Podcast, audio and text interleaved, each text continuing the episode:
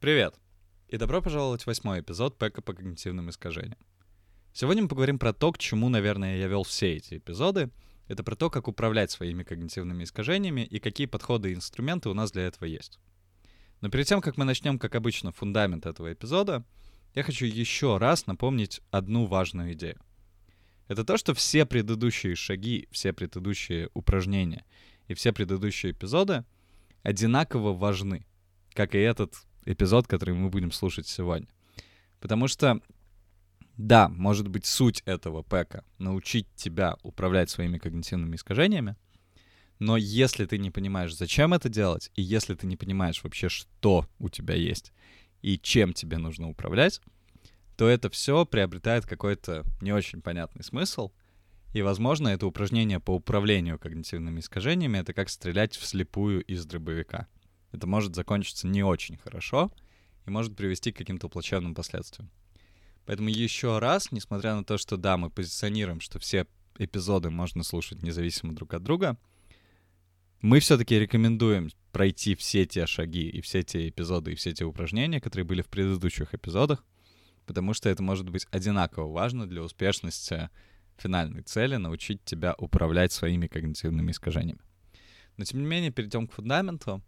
И в фундаменте этого эпизода первое, с чего стоит начать, это пререквизит к управлению своими когнитивными искажениями. Чтобы любая техника, которую мы будем сегодня обсуждать, была эффективна, нужно осознавать и понимать в широком плане то, какие когнитивные у тебя искажения есть, и то, на что они у тебя в жизни влияют. И в этом смысле такой пререквизит, как осознанность, в широком смысле этого слова, это безумно важная для успеха работы над когнитивными искажениями штука. Потому что осознанность, что это вообще такое? Это понимание и тот факт, что ты отдаешь себе отчет в любом своем действии и в любом процессе, который у тебя происходит. Если ты понимаешь, почему ты выбираешь решение, которое ты выбираешь, если ты понимаешь, почему ты относишься к некоторым вещам по одному, а к другим по другому, и если ты понимаешь, как в этом всем процессе замешаны когнитивные искажения, то ты можешь это исправить. Если ты не понимаешь этого, то тебе намного сложнее работать над своим поведением, над своими решениями и над своими когнитивными искажениями, которые лежат в основе этих решений. Поэтому такая осознанность и понимание своих когнитивных искажений, которых я пытался добиться в предыдущих всех эпизодах, это особо важный пререквизит для того, чтобы управлять разными методами своими когнитивными искажениями. Но перейдем непосредственно к методам. И здесь их можно разделить на две таких большие группы. Первая — это пассивные методы управления когнитивными искажениями. Вторая, естественно, будет активные. К пассивным методам относятся такие вещи, как смирение, или вторая опция, которая у нас есть, это забить. Мы можем смириться, мы можем забить. Про детали расскажу чуть попозже. К активным относятся такие вещи, как устранение либо уменьшение когнитивных искажений. И здесь есть три большие группы того, как мы можем это делать. У нас есть стимулы, у нас есть подталкивание и у нас есть тренировки. И вторая стратегия — это усиление своих когнитивных искажений. Вторая активная стратегия. Потому что, да, мы говорим про когнитивные искажения, и вообще слово «искажение» в, э, ассоциируется вообще с чем-то в контексте такого не очень позитивного опыта, что, казалось бы, обязательно нужно устранять. Но это не всегда так, и некоторые когнитивные искажения могут быть достаточно полезные для тебя. Либо они могут быть безобидными, и тогда, в принципе, их не нужно трогать, возможно. А некоторые могут тебе даже помогать, потому что все когнитивные искажения — появились по какой-то причине. Да, может быть, это какая-то безумно тупая причина, или может быть, это какая-то причина, которая является твоей личной странностью, но некоторые когнитивные искажения могли появиться, потому что это эволюционный процесс, который защищает тебя, например, от чего-нибудь. От какого-то болезненного опыта или от чего-нибудь такого. И большой вопрос, хочешь ли ты это убирать, и насколько тебе это вообще нужно. Потому что, возможно, если ты не трогаешь какую-то тему, тебе будет спокойнее жить. Но поговорим чуть-чуть подроб, поподробнее про каждый из методов. И первые, которые мы назвали, пассивные методы, это забить или смириться. Вот они звучат очень похоже, но на самом деле разница в них все-таки есть довольно большая. Забить — это значит, что да, ты знаешь о чем-то, но ты просто отпускаешь это и, по сути, плывешь по, по течению. Ты выбираешь не действовать, хотя у тебя есть опция действовать. Ты выбираешь, что тебе лучше что-то не делать, нежели сделать, нежели управлять. Вот смирение — это немножко другая штука. Смирение практически всегда означает, что ты, возможно, даже хотел или хотела бы что-нибудь сделать со своими когнитивными искажениями или ситуацией, в которую ты попал или попала. Но у тебя нету силы, мощности, ресурсов, чего-нибудь еще, чтобы исправить эту ситуацию или это когнитивное искажение. Возможно, это какое-нибудь когнитивное искажение на уровне системы, которое невозможно исправить за один вечер, за одну ночь. И тогда ты смиряешься с тем, что да, окей, сейчас я не могу исправить эту штуку, мне нужно немного больше времени, мне нужно немного больше ресурсов, или из другой позиции я могу исправить это немного побольше или получше. И вот принципиальная разница между забить и смириться как раз заключается в том, есть ли опция у тебя это исправить. Если у тебя она есть, и ты этого не исправляешь, тогда ты забиваешь. Если у тебя нету такой опции, тогда ты смиряешься. И вот важно, что смирение, оно очень близко ходит с концепцией принятия тех искажений, которые, возможно, чуть-чуть сильнее, мощнее и больше, чем ты. А вот забивание — это вещь, которая очень близко ходит с контролем. Потому что когда мы забиваем, это очень похоже на то, что мы называем плыть по течению, или такое отпускание вообще всех процессов из своей зоны контроля. Если ты пытаешься что-то контролировать, тогда ты не забил до конца. Потому что если ты пытаешься держать ситуацию в, в своих руках и пытаться что-то в ней менять, в любой момент времени, ты уже не в состоянии дзена, когда ты забил. Именно поэтому плыть по течению — это значит полностью отпустить себя и вообще не трогать ничего происходящего вокруг. Поэтому, когда мы говорим об этом в контексте когнитивных искажений, например, мы берем, например, когнитивное искажение, связанное, например, с байсом подтверждения или с Rosy Retrospection. Вот у тебя есть Rosy Retrospection, если ты выбираешь забить на нее, я напомню, это вещь, которая связано с тем, что мы смотрим на прошлое и думаем, что прошлое было лучше, чем наше настоящее, когда ты выбираешь на это забить, ты по сути выбираешь, что ты живешь с этим, по крайней мере, какой-то промежуток времени. Это может быть день, может быть неделя, может быть год, и вообще не лезешь в это. Оно у тебя есть и есть. И как бы каждый раз, когда оно появляется, ну и фиг с ним. Ты не подчеркиваешь это даже. Вот активные стратегии управления когнитивными искажениями немножко более такая сложная концепция, когда она требует от нас, по сути, каких-то действий. И вот как раз-таки, если мы говорим, в принципе, и об устранении, и об усилении когнитивных искажений, потому что в основе этого лежат одни и те же методы, еще раз повторюсь, что мы говорим про три основные метода. Это стимулы, это подталкивание и это тренировки. Стимулы, самое главное разделение, бывают внешние и внутренние. Внешние стимулы — это те, которые ставят для тебя какие-то другие люди, организации, там, мир и так далее. Внутренние — это те, которые ты ставишь сам себе или сама себе. И стимулы всегда касаются одной из двух вещей. Либо того, какую награду ты получаешь, то есть как тебя стимулировать чем-нибудь, либо то, какую ты, какое ты наказание получаешь в результате того, что ты не например, делаешь чего-нибудь или делаешь что-нибудь, что не соотносится с представлениями кого-нибудь другого или тебя о том, что нужно делать. Вторая вещь — это подталкивание. Подталкивания немного отличаются от стимулов, потому что подталкивание, в отличие от стимулов, их можно избежать.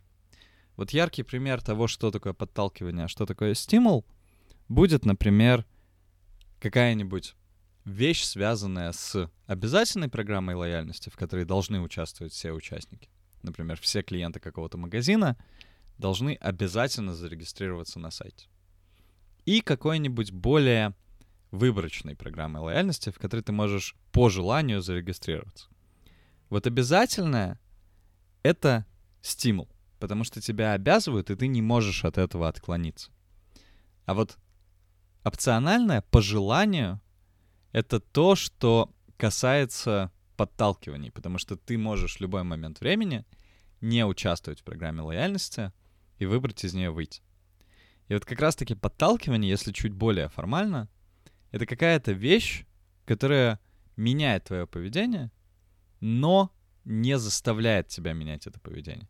Она тебя как бы подталкивает к какому-то другому выбору, но ты можешь ее игнорировать, и это тебе будет ничего не стоить, и это не будет для тебя ни болезненным, ни иметь каких-то либо других вообще негативных или позитивных последствий.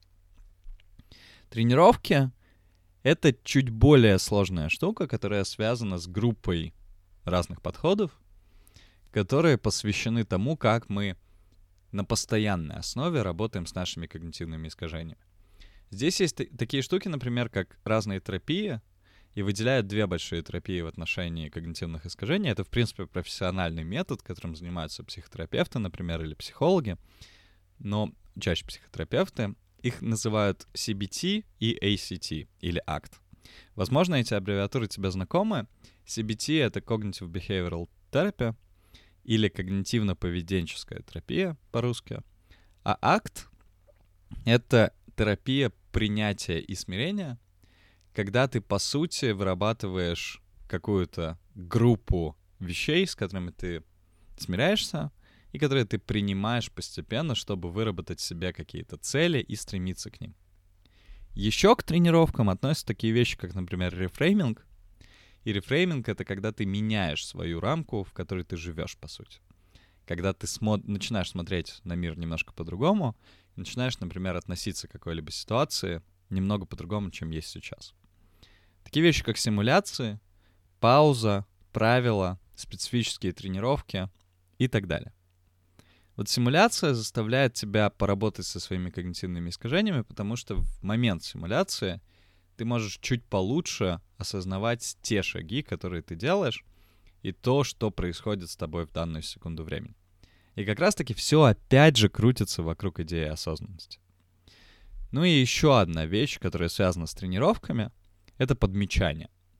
Потому что если все крутится вокруг осознанности, просто подмечать и, например, отпускать, это очень крутая техника, которая позволяет нам бороться с когнитивными искажениями, просто замечая их в какой-то момент времени.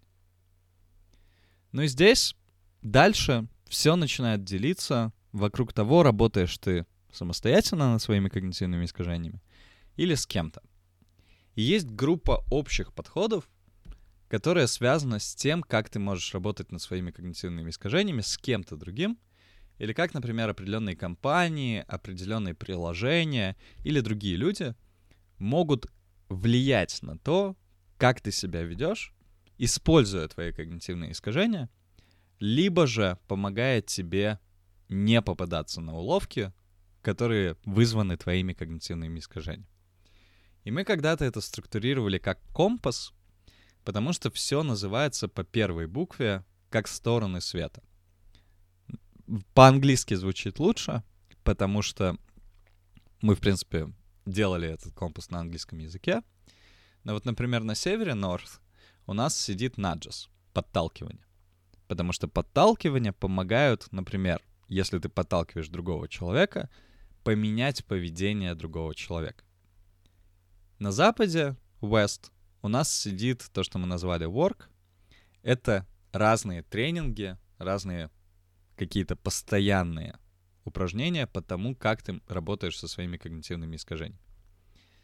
В третьем направлении, на востоке, East, у нас, у нас сидит explanation, либо объяснение твоих когнитивных искажений, либо чужих когнитивных искажений другим людям. По сути, это то, что делаю я сейчас в этом пэке, когда я объясняю, какие когнитивные искажения существуют, чтобы ты мог или могла это персонифицировать на себя и понять, какие когнитивные искажения есть у тебя. Но, в принципе, это достаточно мощная вещь, потому что она начинает соотноситься с осознанием своих когнитивных искажений и с тем, что мы знаем о себе в части психологии и вообще вот в этой области жизни. Ну и последнее направление — это South, юг, это стимулирование или по-английски stimulation, когда ты меняешь стимулы людей, и они начинают вести себя по-другому. Если ты еще раз переслушаешь то, что я сказал, то, в принципе, эти четыре направления nudges, work, explanation и stimulation, или подталкивание, тренинги, объяснение и стимулирование, очень близки к тем техникам и методам, которые мы структурировали в пассивных и в активных методах управления когнитивными искажениями. Как раз смирение или смириться или забить в пассивных и устранение или усиление с помощью стимулов, подталкивания и тренировок — это то, что рука об руку ходит с этими общими подходами управления когнитивными искажениями. Ну и несколько еще вещей, которые мне нужно упомянуть. Это специфичность техник и обобщаемость техник. Некоторые техники ты можешь заметить, что про техники мы говорим один эпизод, а про разные виды и типы когнитивных искажений мы говорили аж целых четыре эпизода. И немножко не соотносится, потому что техник у нас так мало, а когнитивных искажений у нас офигеть как много. Вот важная идея, что те техники и те методы, которые есть у нас, да, их можно дробить еще дальше, но идея в том, что они направлены не на само когнитивное искажение, а на эффект от этого когнитивного искажения, либо на причину этого когнитивного искажения. Именно поэтому в предыдущих двух эпизодах я просил тебя определить эти эффекты, либо как раз-таки первопричину твоих когнитивных искажений. Потому что эти вещи — это то, на что нацелены эти методы, которые мы обсуждаем сегодня. И если ты понимаешь свои эффекты либо первопричину, ты можешь не одно когнитивное искажение исправлять, а сразу всю группу. И некоторые техники мы называем более общими, потому что они, в принципе, универсальны и подходят, в принципе, под любое когнитивное искажение. Например, подмечание очень помогает с любым когнитивным искажением, потому что это начальная отправная точка того, чтобы вообще начать анализировать свои когнитивные искажения.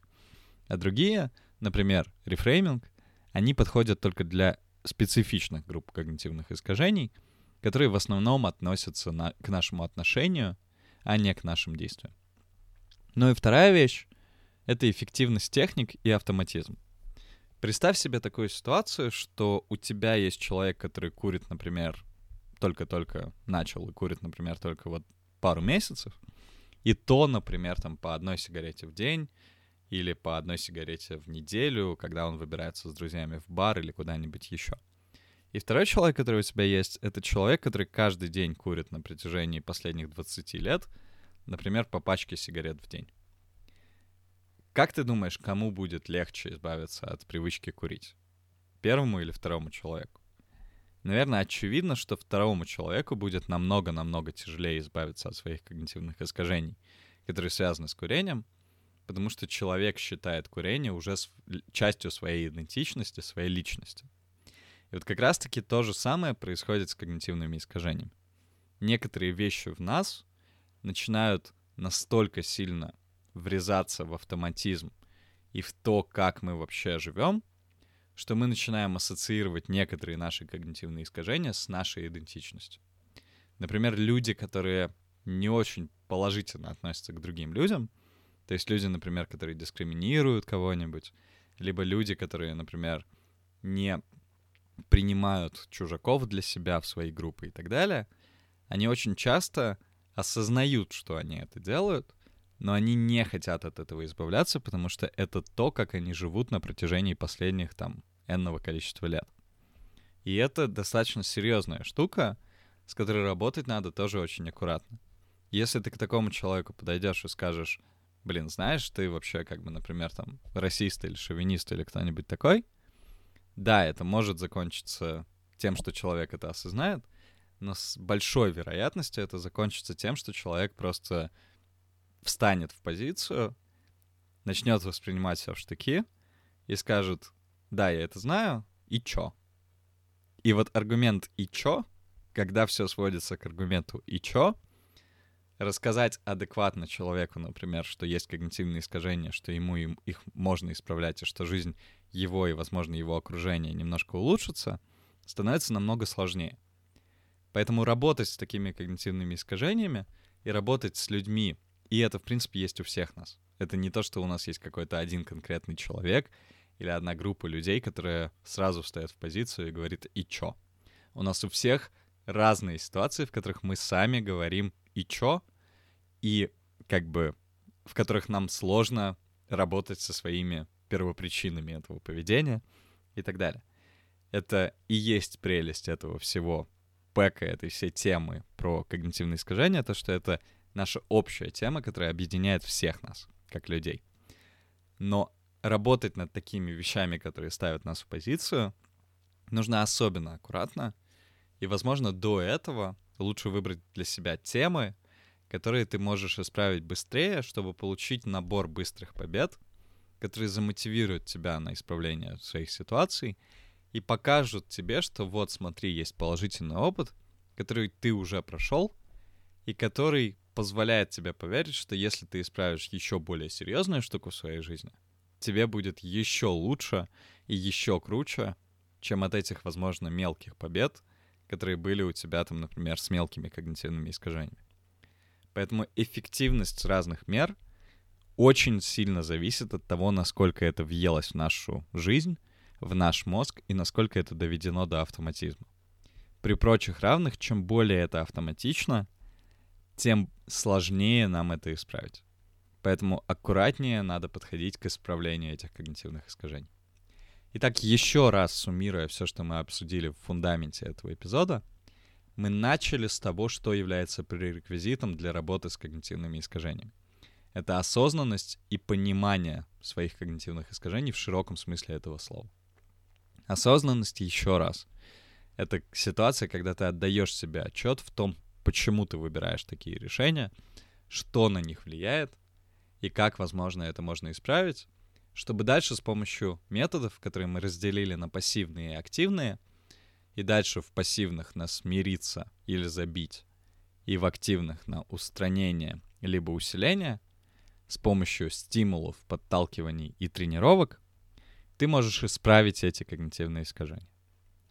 И дальше все зависит от того, работаешь ты один или с кем-то, или над своими когнитивными искажениями, или над чьими-то когнитивными искажениями. Но базовые общие принципы, они одинаковые. Это подталкивание, тренинги, объяснение и стимулирование. Эффективность техник зависит от того, насколько сильно оно въелось в наш мозг и доведено до автоматизма, насколько сильно ты можешь заметить свои когнитивные искажения и принять, что они у тебя есть, и тебе надо над ними работать. Ну и техники зависят от того, они нацелены на, какой, э, на какую группу эффектов, на какие группы первопричин — и исходя из этого можно выбирать более общие техники или более специфичные. Но то, как это делать, мы обсудим в практике, в опыте и немножко даже в эдитейменте.